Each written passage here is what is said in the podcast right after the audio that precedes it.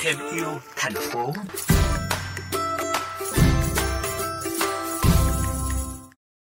Quý vị thân mến, suốt 20 năm qua, với tình yêu tha thiết dành cho biển và mang trong mình nỗi trăn trở khi nhìn thấy cảnh sinh vật biển bị chết, bức tử bởi các loài rác thải, anh Nguyễn Văn Đức 39 tuổi, ngụ tại thành phố Nha Trang, tỉnh Khánh Hòa, một huấn luyện viên lặn biển, đã dành cả tuổi thanh xuân của mình để gìn giữ tình yêu ấy. Gắn bó, thân thiết và xem biển như ngôi nhà của mình. Vào năm 2001, trong một lần lặn biển khám phá đại dương, anh không khỏi trăn trở khi nhìn thấy nhiều rặng san hô, hải quỳ, các loài sinh vật biển bị hủy hoại bởi muôn vàng rác thải. Không thể ngồi yên khi thấy ngôi nhà thứ hai của mình chết yểu, anh Đức đã nảy ra ý tưởng tình nguyện nhặt rác ở đáy đại dương. Cứ thế, mỗi khi có thời gian rảnh, anh đều lặn tìm cách nhặt, xử lý rác thải dưới đáy biển. Hơn thế nữa, anh đã mang tình yêu thương biển của mình truyền đến các bạn học viên và lồng ghép việc nhặt rác dưới đáy biển vào các khóa đào tạo của mình. Phóng viên kênh VOV Giao thông đã có cuộc trò chuyện cùng anh để hiểu rõ hơn về những việc làm ý nghĩa mà anh đã thực hiện. Xin chào anh Đức, động lực nào đã đưa anh đến với hành trình lặn biển và nhặt rác trong suốt hơn 20 năm qua?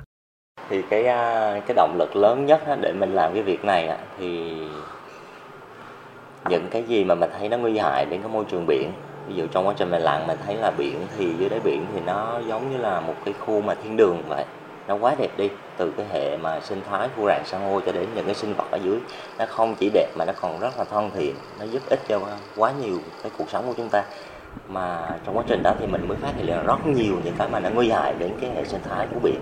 Ví dụ những tấm lưới ma là vô tình những cái bị bóng mà nó được bay rơi xuống biển, hay là những cái gạt tàn thuốc, hay là đó, những cái cái phế phẩm cho con người ờ, vứt xuống thôi.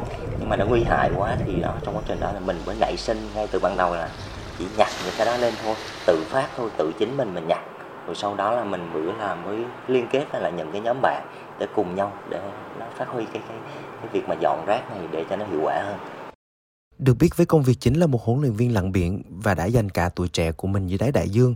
Với tình yêu thương sâu sắc gửi gắm vào biển, ngôi nhà thứ hai của mình, anh đã lan tỏa tình yêu thương với biển đến những người xung quanh và đặc biệt là những học viên của mình ra sao?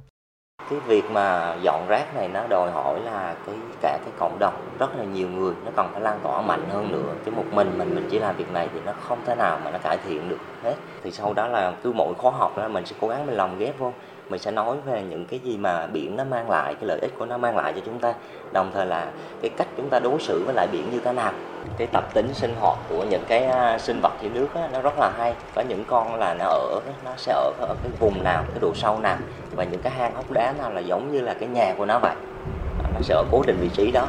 Cho nên khi mình đến mình muốn gặp nó thì mình chỉ quanh quanh khu vực đó mình sẽ tìm nó. Thì nó sẽ có nó ở vị trí đó. Ừ.